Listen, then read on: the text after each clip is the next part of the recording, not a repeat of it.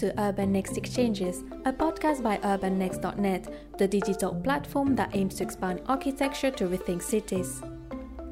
You are listening to an episode from Nature of Enclosure, a series hosted by Jeffrey S. Nesbit, exploring the status of enclosure in the design fields and its impact on contemporary forms of capital, culture, and politics.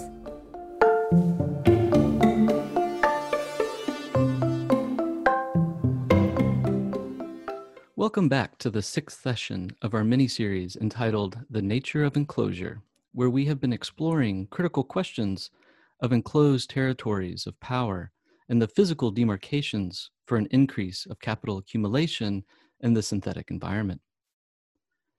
Overlapped by cultural consumption and politics, planetary imagination stimulates a useful framework for interrogating the human impact on environmental limitations over a technological foreground.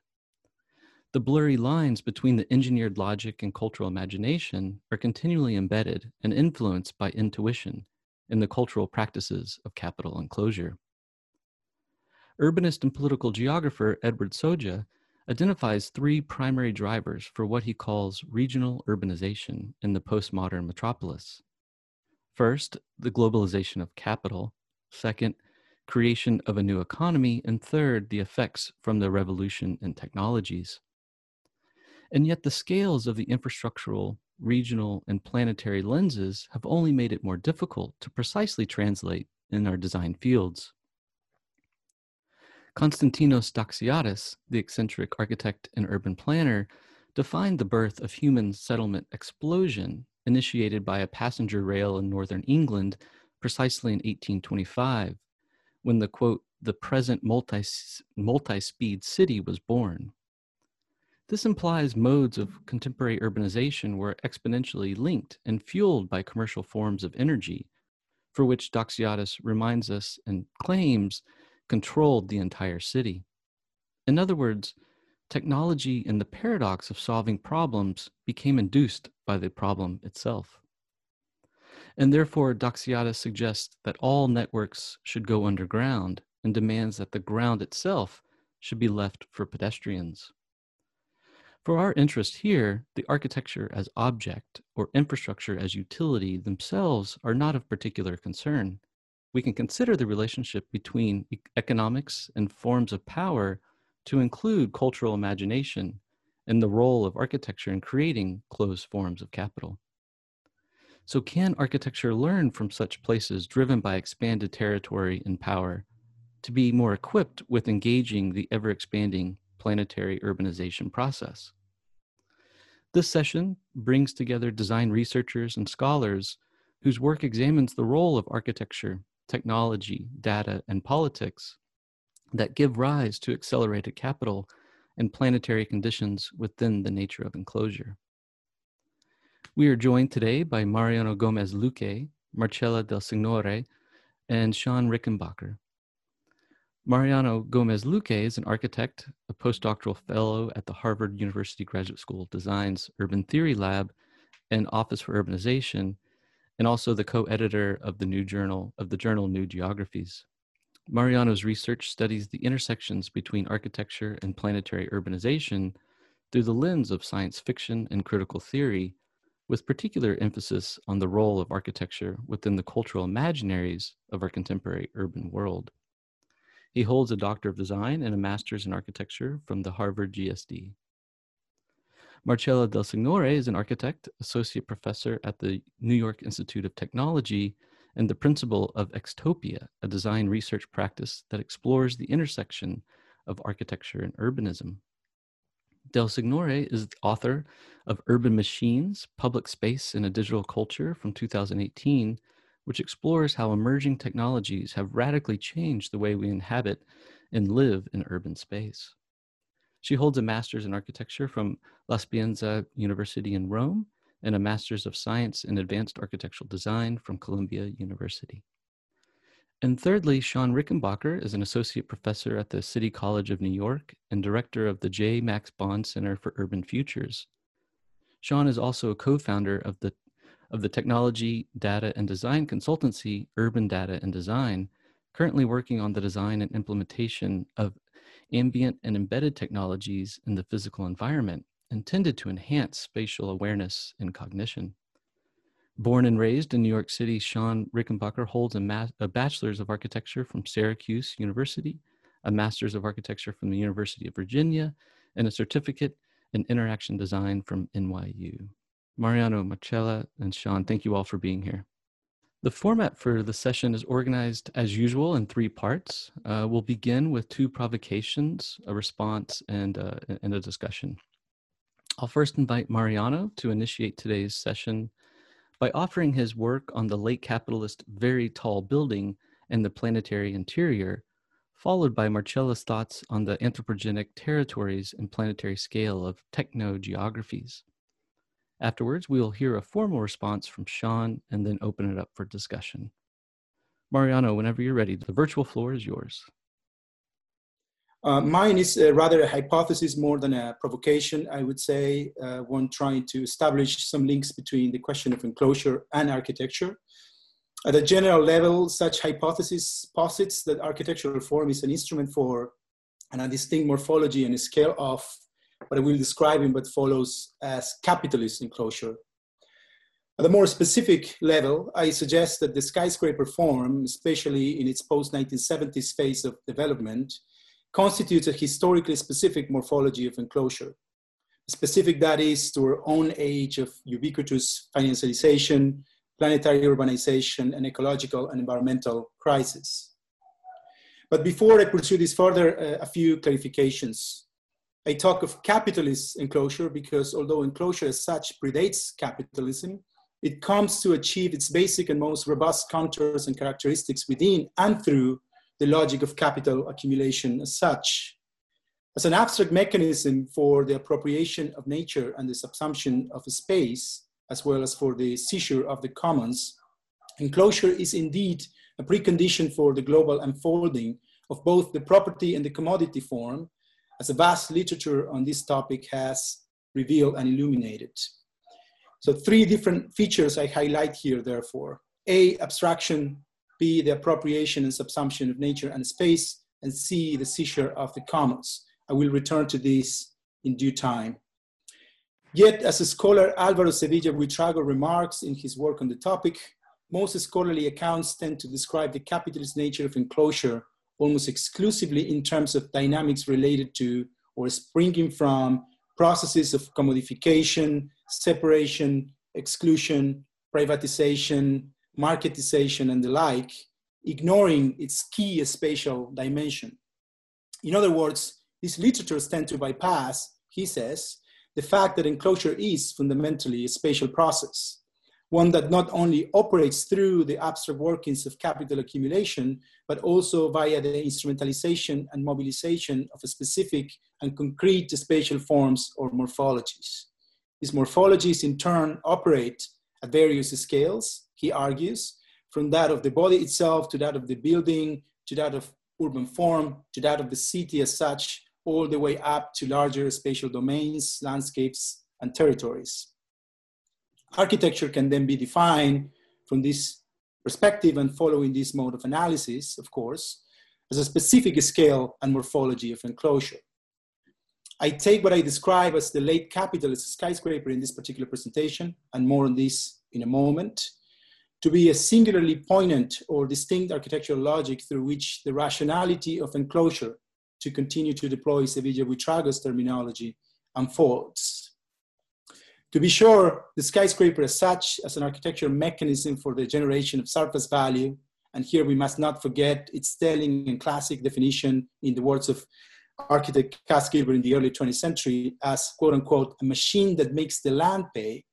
So the skyscraper as such has from its very inception in the late 19th century operated as a logic of capital, capitalist enclosure, insofar as it turns and crystallizes the two-dimensional spatial procedures of land partition and commodification into a three-dimensional, radically verticalized architectural form.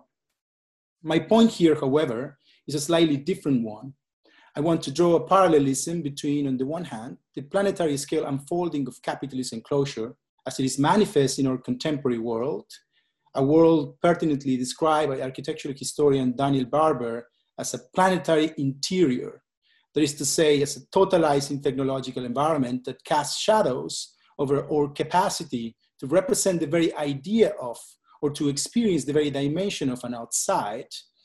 And on the other hand, the unprecedented and also planetary scale proliferation of skyscrapers from the 20th century onwards. That is to say, during the historical stage of capitalist development known as late capitalism.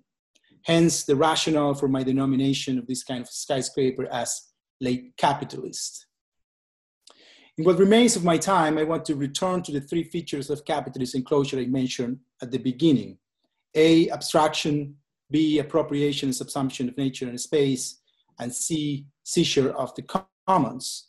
And describe, however, briefly or schematically, and I really apologize for my schematism here, how they are embodied or enacted by the late capitalist skyscraper, so as to be able to at least give partial closure to an argument that, without a doubt, would have to be substantiated at a greater length.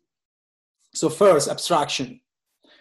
The late capitalist skyscraper exacerbates the abstraction, and abstraction here is understood in the sense of separation from the abstraction at play in capitalist enclosure as a generic form or spatial mechanism devised to quote unquote make the land pay, it has effectively pushed the principle of vertical replication of land value to new heights quite literally, in fact. A logic we may call of urban verticality for accumulation's sake. Over the past four decades, we have seen a tremendous increase in the scale of this individual building, which Fredric Jameson calls some kind of a macrocosm. A building that now is at the point of surpassing the threshold of the thousand meters of height. The radical detachment of this species of building from its public grounds is in turn creating new degrees of spatial alienation and urban gentrification, while also de facto working as a mechanism of enclosure or as a luxurious capsule, as the late Paul Virilio argued, designed for the insulation of a tiny planetary elite of billionaires who are now confined into what the young Marx called, writing in 1844 about the spatial effects of alienation, quote unquote, a heaven of wealth. Second, the appropriation and subsumption of nature and space. The planetary scale proliferation of late capitalist skyscrapers throughout virtually all major cities and urban epicenters of the world depends on a logic of exploitation of nature, not to mention it's the key and unsustainable engine of a large carbon-based building industry, is ecologically unviable and environmentally harmful. Indeed, the large-scale construction of skyscrapers is premised on an ongoing and vast process of mining and resource extraction from remote, putative non-urban domains.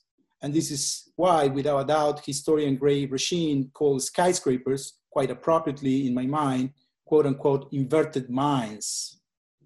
The very existence of this planetary mine, to use Martin Arboleda's powerful metaphor, of this sublime landscape of extraction, in turn, is not only contingent on appropriating whatever remains of nature in order for it to be exploited and subsumed, to be commodified, that is, but also, but is also, we now know, utterly untenable in light of the catastrophic effect it has on the Earth's atmosphere and biosphere, as our current and urgent climate crisis painfully demonstrates. And third, the seizure of the commons, the relentless extrusion of larger and larger parcels of urban land into robust three-dimensional environments punctuated by massive quantities of skyscrapers. And you know, this is what some scholars describe as the rise of a volumetric kind of urbanism. And as an example of this, I want to simply cite the, the case of the so-called ghost cities of China, a particularly brutal example, I would argue. So this, the rise of this vertical volumetric kind of urbanism is not only displacing larger and larger portions of people across cities from all over the world, mostly people of color, sexual minorities, the urban poor, homogenizing and gentrifying vast segments of city life and turning them into segregating vertical worlds of real estate.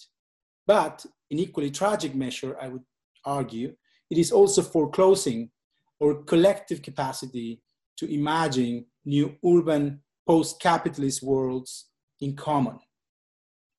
Finally, to recapitulate and open up a few questions for debate and discussion.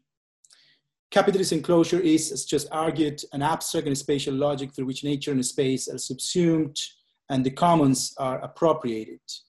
A logic that is instrumental to the myth of endless capital accumulation, a myth that the late capitalist skyscraper as a historically specific morphology or formation of enclosure translates into the pursuit of an urban verticality for accumulation's sake.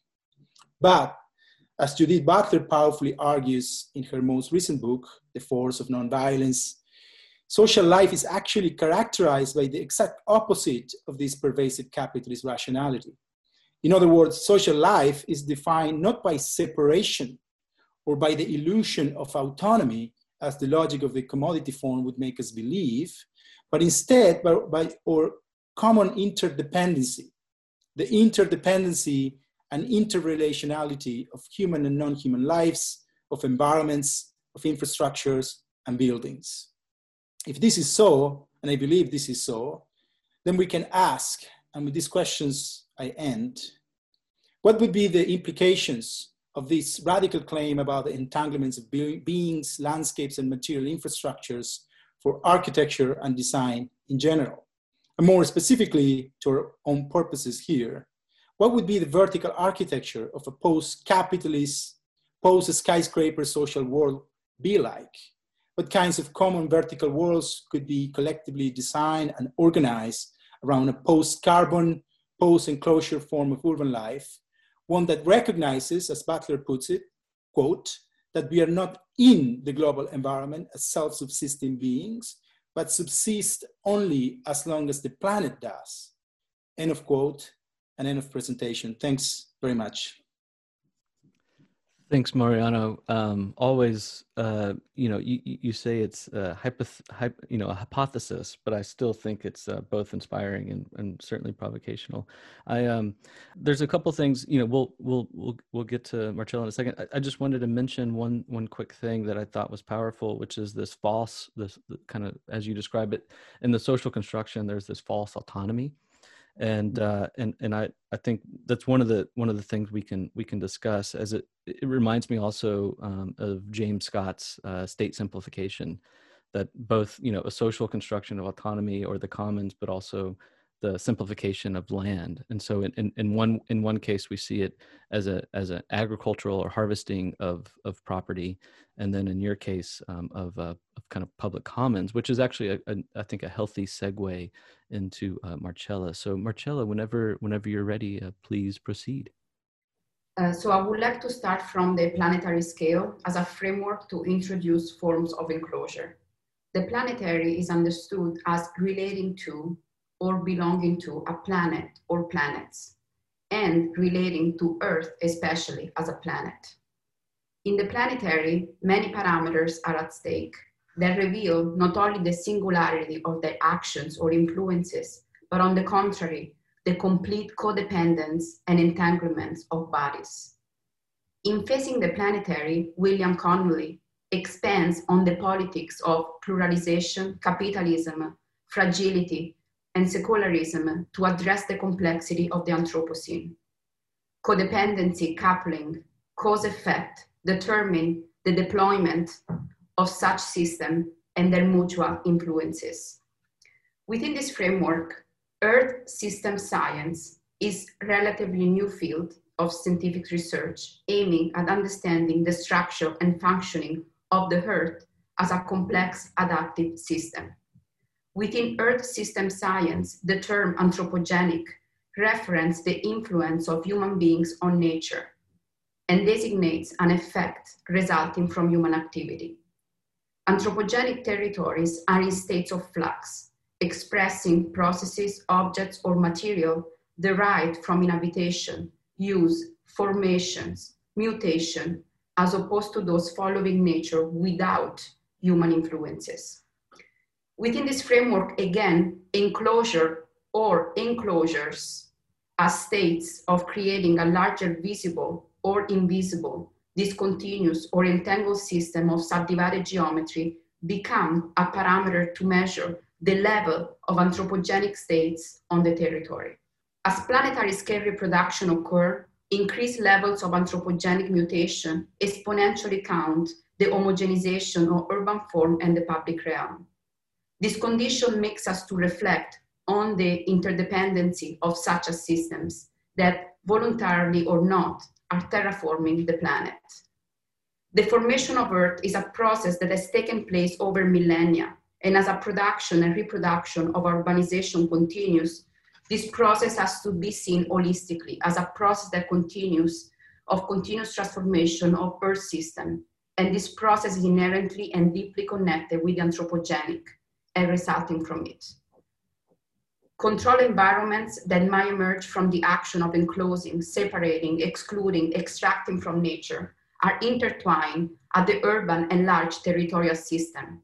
The division into pockets, subdivision, enclosed agglomeration, secluded parcels, enclose not only space, but also life. Here I want to read a paragraph from Benjamin Bratton, extracted from the essay, Some Traces Effects of the Post-Anthropocene, on accelerationist geopolitical aesthetics, to expand on four points, the Anthropocene, geopolitics, capitalism, and the nature of enclosure. Bratton argues we are brought into to this anthropo, anthropocenic precipice not just by a cosmic predicament, predicament, but by the ambivalent violence of capitalism, particularly our algorithmic capitalism. But do we contain it or it contains us? This economic is, on the one hand, the mega machine of incredible anthropocentric composition and consumption, and on the other, the appropriation of planetary matter, including human flesh, without concerns of politics or limits. Capitalism is seen at one and the same time as a compulsive eco economics linked to our dominance and or an alien entropy machine for the processing of territorial material value of information. But this reversibility of inside and outside, and I want to stress here inside and outside, here is where we can see the mechanism of enclosure within this duality of inclusion exclusion, privatization versus commons, appropriation of nature versus continuity. Bratton here continues to argue, instead of post-capitalism, I prefer the more encompassing post-anthropocene.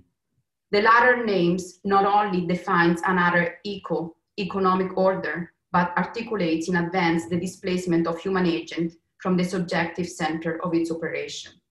Again, here I want to reflect on the reversibility of inside and outside as an operational category to understand the nature of enclosure as act of division from one it's outside or excluded versus the inside. All of this again makes us to reflect on the comparative planetology. These terms come from Kim Stanley Robinson, from which the earth, or perhaps as a mediating polis, can only be taught through aesthetics or forms, derived from and not imposed upon, where subdivisions, inversions, localization, and adoptions increase the divide from, again, inside and outside. This also makes us to reflect on the nature of the public domain, therefore the commons. In this context, I see the public domain as a stage for these issues at stake to manifest.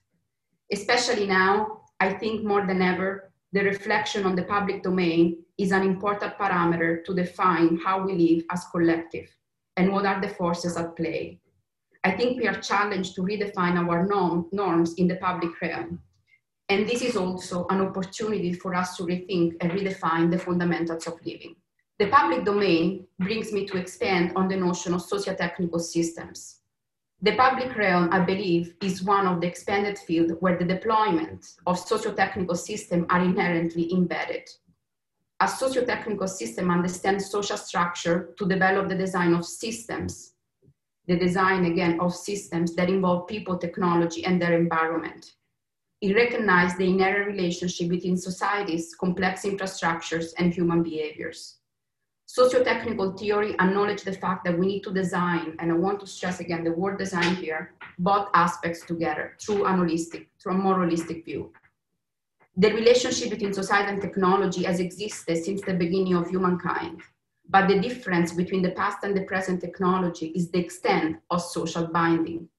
The more social forces it binds together, the more powerful technology is. In this framework, again, I see enclosure as a socio-spatial and perhaps technological formation, giving the potentiality to extend this provocation into the relationship between technogeographies of enclosure and late capitalism discourse, where enclosure emerge as a space of control, privatization, commodification, and homogenization, excluding the commons. These relations are also contingent on the cultural, social, and political conditions, reconfiguring, reconfiguring continuously the connection between inhabitation and the public sphere.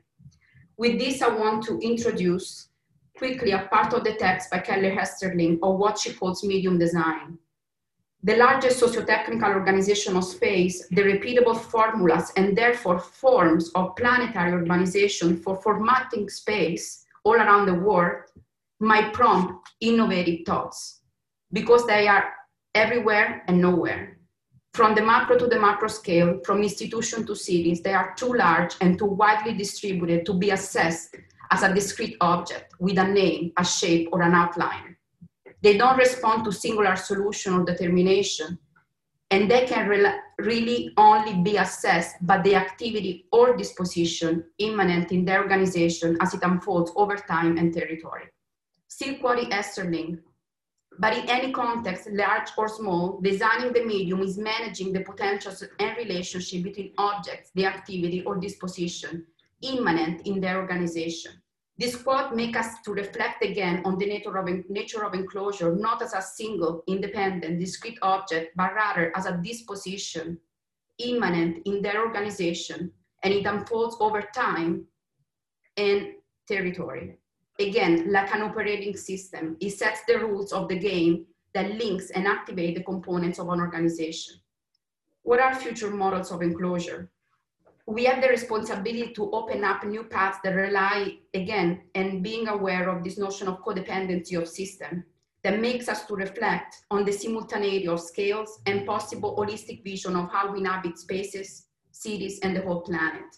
A reflection on the architecture of the planetary scale should affect how we design, think, and operate in this sense, and what is the nature of enclosure. How each of these codependent parameters, so the terraforming, the geopolitical formation, the reproduction in the age of planetary urbanization, and the effects of the anthropogenic might affect the way in which we design the commons, the public realm, cities, the territory, and the whole planet through an holistic vision of interference, coupling, and codependency, rather than exclusion and separation. I think both um, su- surprisingly really well aligned. Um, I think there's a, a, few things we can pull on. There's there's a, some terms that were used in both uh, provocations, um, but also things that uh, conceptually cross over, uh, especially when we when we think of um, as you referred to the mega machine or you know in in Mariano's case uh, the the very tall building or the skyscraper, and perhaps in fact, uh, your your position about the technogeographies, uh, Marcella, could very much be uh, one uh, one form of those technogeographies is is not necessarily the horizontal spread of urbanization, but in in Mariano's case, the vertical. And so it's, it's something we can we can discuss. But uh, thank you very much. It was a wonderful wonderful uh, presentation. Um, I'd, I'd, now like to uh, hand it over to and invite Shawn to offer his uh, reflections and response.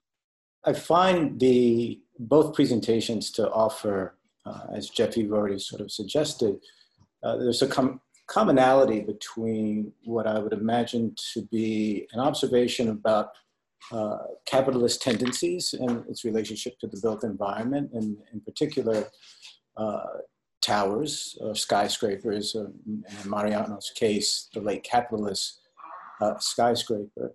And this issue of enclosure um, planetary urbanism. Um, both presentations reveal a kind of multiplicity and, and, interdependency of those things related to politics, economics, capitalist speculation, uh, which can be a stand-in, I imagine, for what uh, Marcella refers to as the mega machine.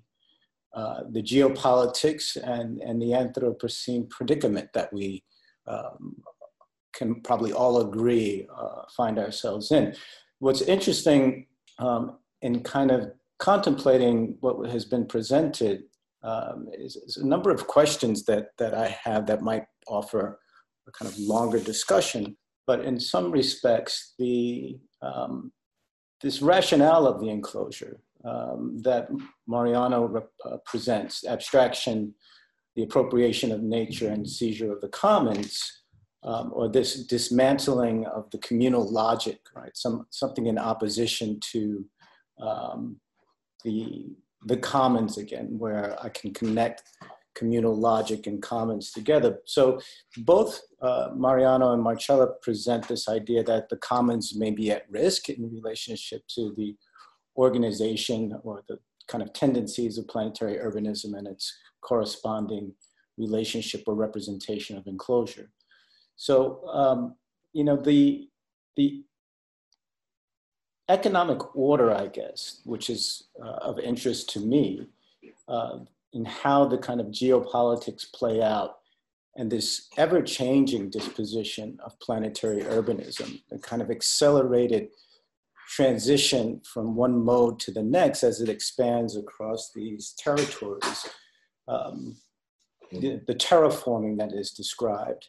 Um, you know, I'm, I'm curious to know if, in fact, the partitioning and commodification of territories um, provides us any opportunity to kind of um, examine how those territories uh, uh, and the commodification is abstracted into these uh, forms, these um, morphologies of, and again, to use Mariano's description, the abstraction uh, of what might be even financial pro forma uh, in relationship to, to exploiting the kind of uh, limited resources of land that in, in many cases presents um, the, the need for capitalist accumulation and, spec, and further speculation. Right?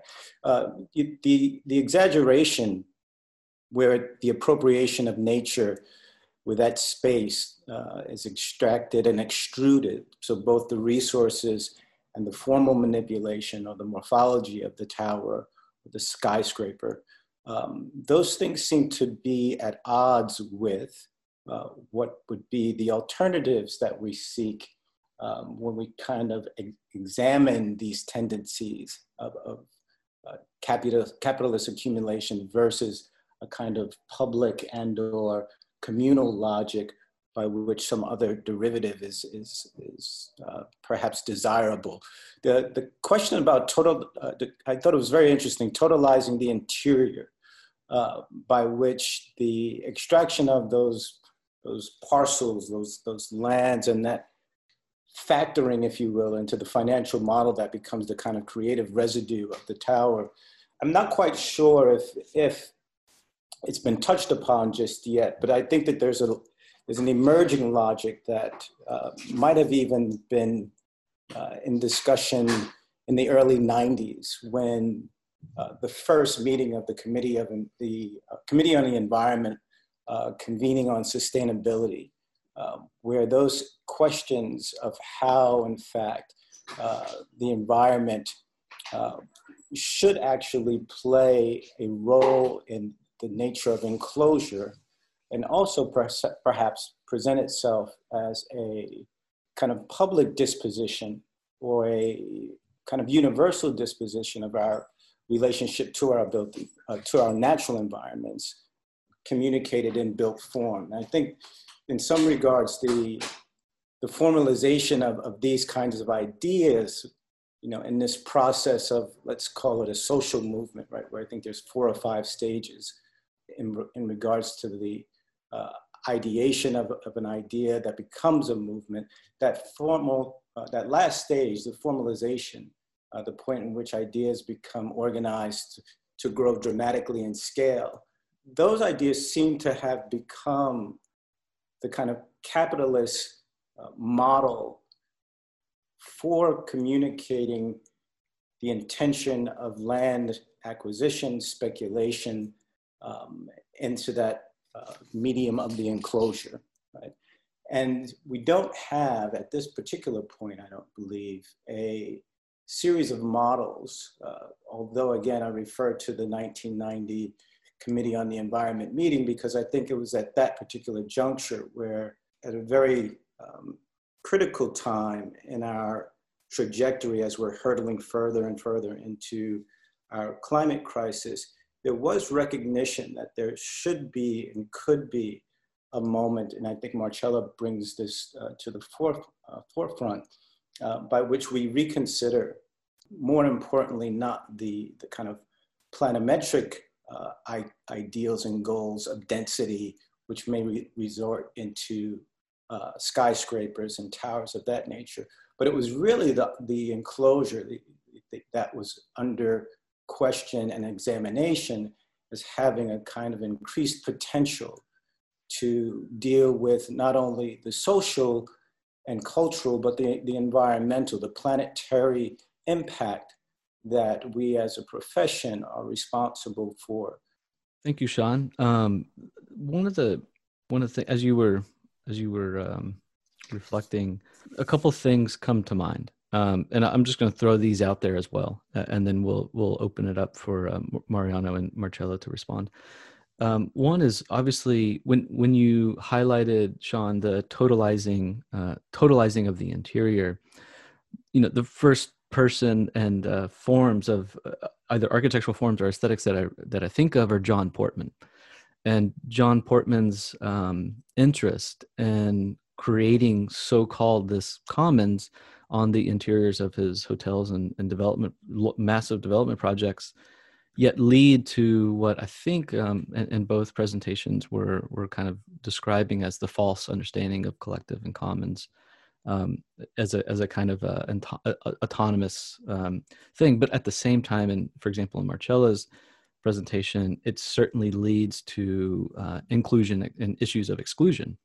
Uh, that that by by treating the uh, urban realm as dense and therefore somehow interiorized, if we could say, then that somehow has. I think what Shawn, you're you're bringing up something interesting, which to me says there's perhaps um, some tension or friction, or, or or perhaps we have to unpack what we mean by dense and what we mean by interior and how those two perhaps relate. But I but I now just want to um, either Marcella or, or Mariano feel free to to chime in.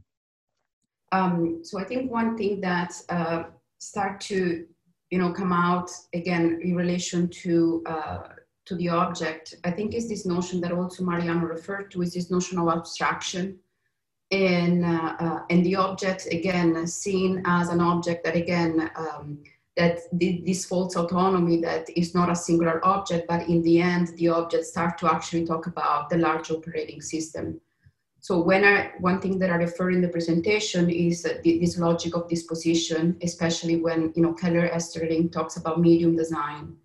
That to me, this is particularly important in understanding the relationship between the object and the system, and how the object, that even though again uh, could in a way operate as autonomous in a false autonomy, uh, but at the same time what I'm interested here is to maybe expand a little bit more is, is this notion of how um, really start to, in, in the production and reproduction, looking at the planetary urbanization as a framework, really, really works as an operating system.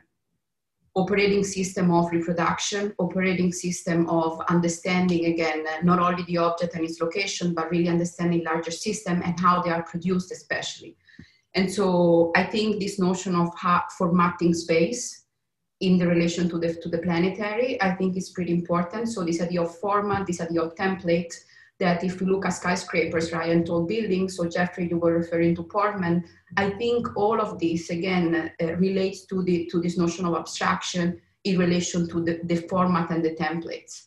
And so I think on the one hand, there is the, um, the kind of uh, false um, res- false uh, how can I say response to the the you know the object right that is designed that it's designed for that particular let's say uh, location but at the same time i think we have to begin to understand how this uh, is a disposition for a large operating system that is not that is invisible but at the same time start to understand how planetary urbanization begins to be developed into production and reproduction of ways of formatting space.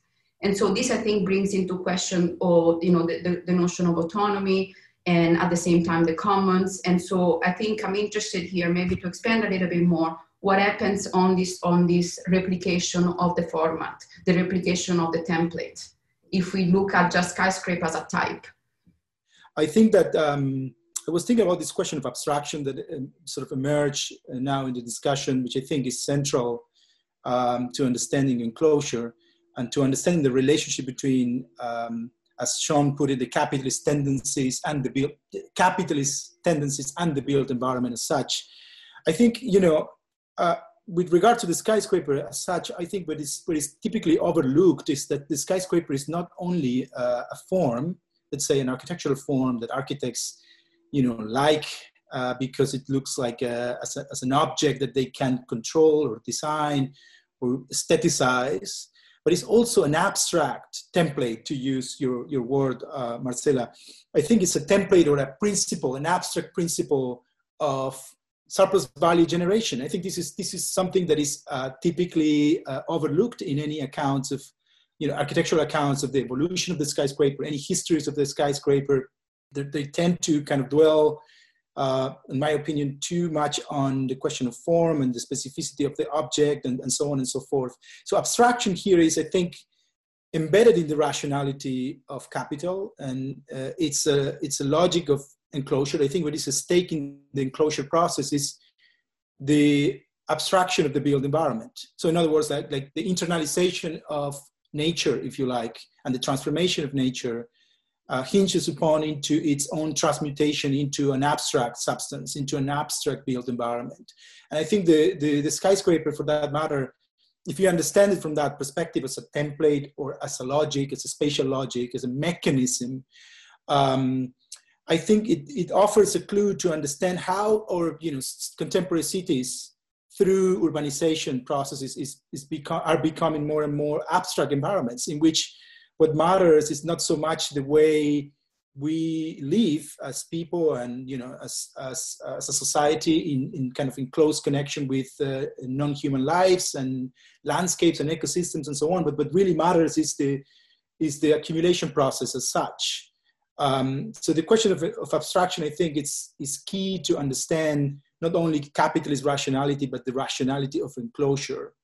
And i think that for architects and designers at large, what that introduces is the is a challenge, a profound challenge that goes to the core to our own fascinations with form. You know, it really brings uh, to the table the question of process. So abstraction is is a, is a oscillates constantly. It's a rationality that operates as a process that crystallizes at certain historical moments in historically specific forms. And my hypothesis here, and because it's not more than a hypothesis, is that the skyscraper is indeed a, a, a historically specific formation.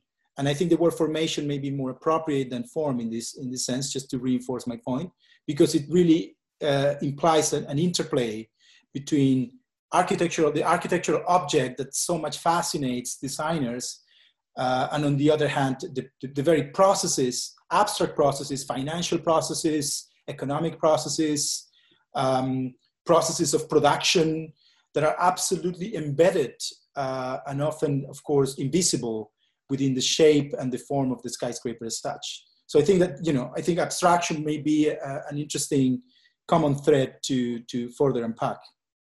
I'd love to pick up on that. And I think, Marcella, thank you for, for introducing again this, this concept. I think it was you who referred to the economic order um, that is really uh, responsible for the rollout of this kind of planetary urbanism.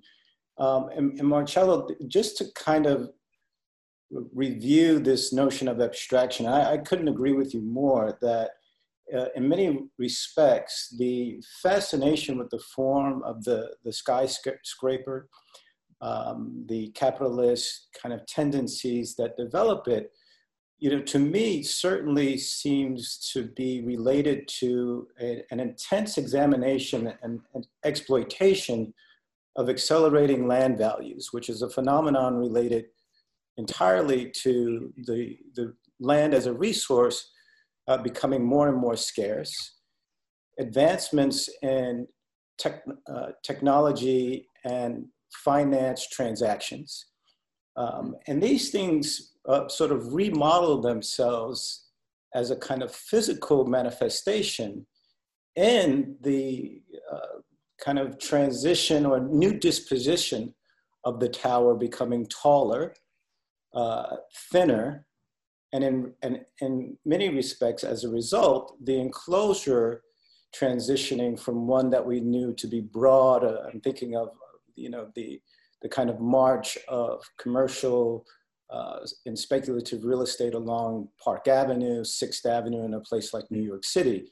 Um, that transformation is, in my mind, not attributable to architects, but to a rather sophisticated financial modeling to exploit whatever remaining potential exists from the land. And so, to Marcella's point with respect to the terraforming of the land, that terraforming is first and foremost a financial terraforming, followed by the kind of service of the architectural profession to kind of go through the abstraction process of turning that financial model into a physical form. Uh, and then we have an opportunity to evaluate that and, and have discussions like this, but the geopolitics uh, surrounding um, how this new form proliferates throughout the world and the kind of rise of an understanding of what planetary urbanism is means that as, as this model seeks reasonable and appropriate sites uh, to kind of um, exploit. Right? And so mm-hmm. only certain cities in this regard uh, begin to play into this new um, kind of hybrid of the financial model of, abstracted into a built form. So I'm thinking of Hong Kong, for example, mm. um, versus New York City, San Francisco. Uh, there's, an, there's an interesting quandary too, and I'd love to get a response from, the, from both of you, including yourself, Jeff, as, as, as the host here, that in many respects, the, um, the Anthropocene, as well as our climate condition, um, really points to the, the role of density. And I think you, you brought this up earlier, but how the role of density uh, has a kind of favorable tone in how we occupy these territories. Uh, and so in many respects, the, the question of the, the, the tower, both as a capitalist tendency, but also as a fairly efficient uh, model of, of, land use, uh, raises a kind of contradiction of, of, of, how we interpret the management of those who execute these types of buildings. But then the byproduct of being able to occupy uh, a certain area of land uh, rather efficiently, thereby having a more positive effect on, um, or so in some respects, a byproduct uh, on the climate crisis. And so, you know, I'd, I'd love to get some thoughts on that um, and, and how that translates into our understanding of the communal logic, right, of, of disseminating uh, a new intention of these uh, types of um, uh, evolutions in the, in the built environment, particularly around towers and skyscrapers? Well, I think, uh, I think that I'm glad you mentioned this question of the Anthropocene and climate change because I think um, that's, uh, I think, the, the background against which we should position this discussion, the larger background. I mean, I like this formulation by Daniel Barber that we are already kind of inhabiting a planetary interior. You know, like, you know, we are, whether we like it or not, for better or worse, inside this this um, um, accidental megastructure, as Bratton would, would put it, right? Like, so, and this is what I, this has been constructed or uh, articulated historically through the logic of capitalist enclosure. And that's what I think it's important to distinguish enclosure from capitalist enclosure as such. I think what is problematic here is, is a logic of enclosure that is predicated upon the exploitation of nature, the separation of nature from um, the social milieu of our own lives, um, not necessarily enclosure as such. And I think to, to get to the, to the question of the skyscraper, I think it's interesting because the skyscraper, in its own logic, tends to create uh, uh, a sort of like like an autonomous interior. It's like, as Koolhaas would put it, I think, like it tends to, it has a utopian drive to create its own worlds. Um, and I think that that that kind of the creation of that interiority doesn't necessarily have to be uh, a negative one. What is, what is negative is the logic that drives the production of these, these uh, buildings and uh, renders them you know, machines for the generation of surplus value and, and their use value is completely and absolutely neglected. So, so we're not, when we're discussing skyscrapers and, and, you know, think about the case of Tokyo or the case of Chinese cities, uh, as you mentioned, uh, Shawn, I mean, you see there like massive proliferations of buildings that are constructed mostly for financial speculation.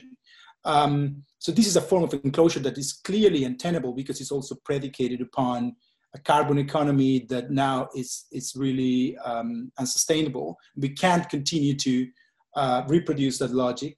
So if we take seriously the question of the Anthropocene, if we take seriously the question of uh, climate change, then we have to really rethink the way we understand buildings, the way we conceive and construct buildings. And, and of course, you know, it's not to say we have to reject the logic of verticality that the skyscraper introduced because the question of density is crucial, because the question of, um, you know, concentration, urban concentration has some important uh, aspect that we cannot simply put aside.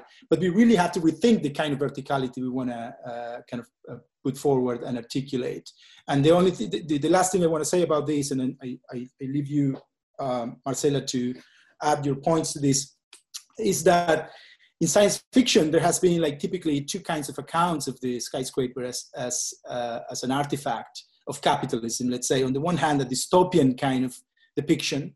Think of Ballard's High Rise, for instance, that, tip, that clearly describes uh, an interiority an artificial interiority that is that is infernal that is like the replication of the social stratification of capital and the kind of the alienation that it creates and so on and so forth. But on the other hand you have accounts like kim stanley robinson's account in new york 2140 for instance in which he reimagines uh, manhattan in the age of climate change uh, as, an as a common archipelago right? Like the, in that case what is abolished is typically the is, is precisely the the exchange value of these buildings and what is you know brought to the foreground is its its, its use value um, and i think that you know all these questions are to be uh, taken into account it's not so much to abolish enclosure as such but to abolish capitalist enclosure and to really rethink enclosure altogether from a different uh, starting point from the logic of interdependency as opposed to the logic of uh, autonomy that capitalist uh, rationality predicates. I think this, uh, you know, the some of the points here. I think looking at uh, resources, separation from nature, density. I think all of these uh, leads into uh, expand perhaps a little bit on the terraforming, but also the notion of mega machine and, and techno geographies, which I think are quite important also, again, especially when we talk about the terraforming and and this is specific you know specifically uh, relating to the anthropogenic as a starting point so i think you know one thing that we are not aware somehow it's uh, um, uh, what really takes in a way for uh, a building for instance to function right? And i think at the same the same way we are not aware of for instance what uh, what the amount of energy that takes actually for our cell phone to function to function in relation to the cloud. So I think uh, if we look at the politics of the cloud and we look at actually the terraforming, to me this relates pretty closely to to uh, to, to the you know to the discussion that we're having in relation to enclosure. Because I think one thing that uh, you know when we look at the terraforming, I think one thing that we have to be aware is both the physical and non-physical implication on Earth that systems have. So, for instance, data I think it's one critical point here. You know, if we just look at the functioning of system as a whole for the whole planet, so we, uh, you know, we we think that in a way the, the cloud um, it's immaterial, right? But on the contrary, actually makes a pretty high impact on the territory. So if we look at the data centers, for instance, and how they actually impact the territory as a whole, and how much energy actually takes to function, we begin to shift our perspective. So I want to use this as a kind of a parallel to begin to understand how perhaps this, this the terraforming and the relationship between technogeographies. So the relationship again between uh, the geography and uh, and the um, and system somehow start to really affect the, the the way in which we we change Earth as a substrate. And so this, I think, goes back to really look at the at the looking looking at the planetary scale, where again, this notion of inter- mm-hmm. interdependency. If we just look at about you know look at data and data data centers, for instance, right? These start to really set up this uh, the logic of uh, interdependency that not necessarily is good or bad, but it's a state. Um, and so I think these three points I think are closely interrelated, right? If you look at the enclosure or tall skyscraper as a mega machine and uh, in a way give us an awareness of uh, resources that take actually the building or a building of that scale to function. And on the, on the, on the other hand, I think all the other systems are intertwined with the modes of living on the, you know, now. And uh, so that's why I want to refer to the cloud the, or the politics of the cloud as a reference and as a comparison to perhaps expand on, on the terraforming. So, and the relationship between visible system and invisible system that both require energy to function. And how can we begin to bring this awareness in, uh, in, uh, in, in, in modes of living and how we produce cities in the short and the long term?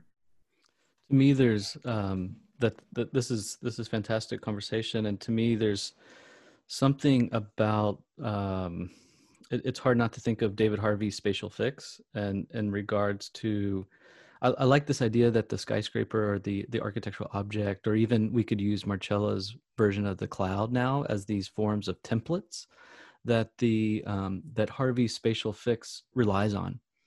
In other words, it's it's actually the the the very essence of the architectural artifact as an object that allows the spatial fix to continue to accelerate capital across vast geographies. And we see this in a variety of development patterns what what we refer to as leapfrogging for example. And and that that shows up in other contexts that are that are not these the dense cities um, that we that we've been discussing.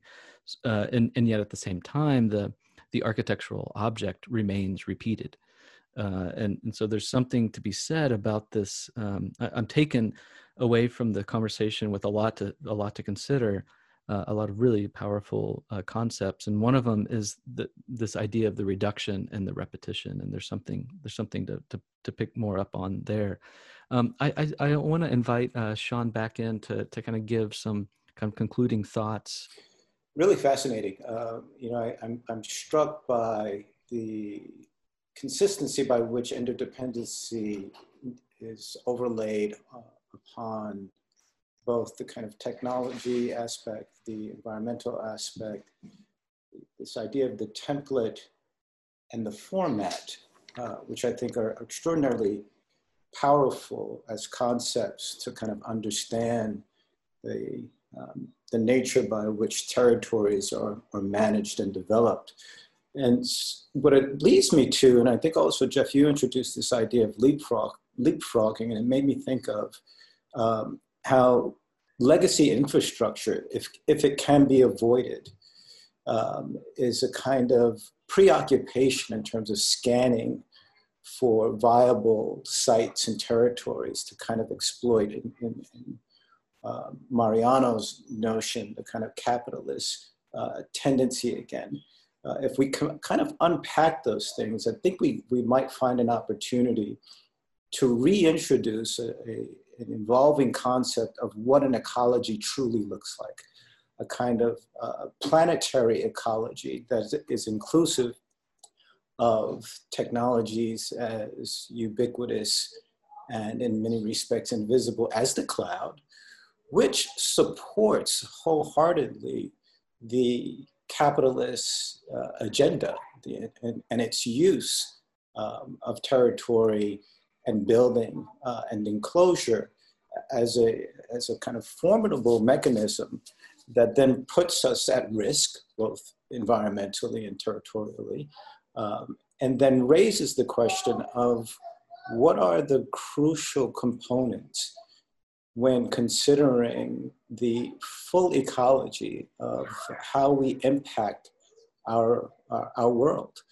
Um, and, you know, I'm, I'm so appreciative of both uh, Mariano and, and Marcella's uh, understanding and diagnosis of, of the importance of how markets, particularly the, the financial markets, the, the, inherent creativity of those markets to adjust and reinvent um, this nature of enclosure by which we now have to kind of interrogate um, and see if there are ways to kind of intervene in these systems that can help redirect uh, the kind of outcomes that we, I think we're all prophesizing here, uh, both within the, the, two uh, pieces by Mariano and Marcella, but also through those that we've referenced, Keller Easterling and, and uh, Daniel Barber and, and, others. So I, th I think this is uh, a really wonderful opportunity to uh, expand a, a, kind of an offer uh, a line of inquiry that I think is going to be with us for some time. Um, this nature of enclosure, but the, the, the ecology of enclosure at a much grander and broader scale so that we can you know, infringe upon some of those other disciplines um, that can then uh, provide some further insight into what their goals and motivations are and to reflect on if there is an understanding of the, of the impact of the codependency, interdependency, and ultimately this kind of uh, enlarged uh, uh, ecology that we as humans are creating, but perhaps not fully aware uh, and willing to kind of look at it and examine it in, it in its totality. Thank you all, Mariano, Marcella, and Shawn. Thanks again for being here.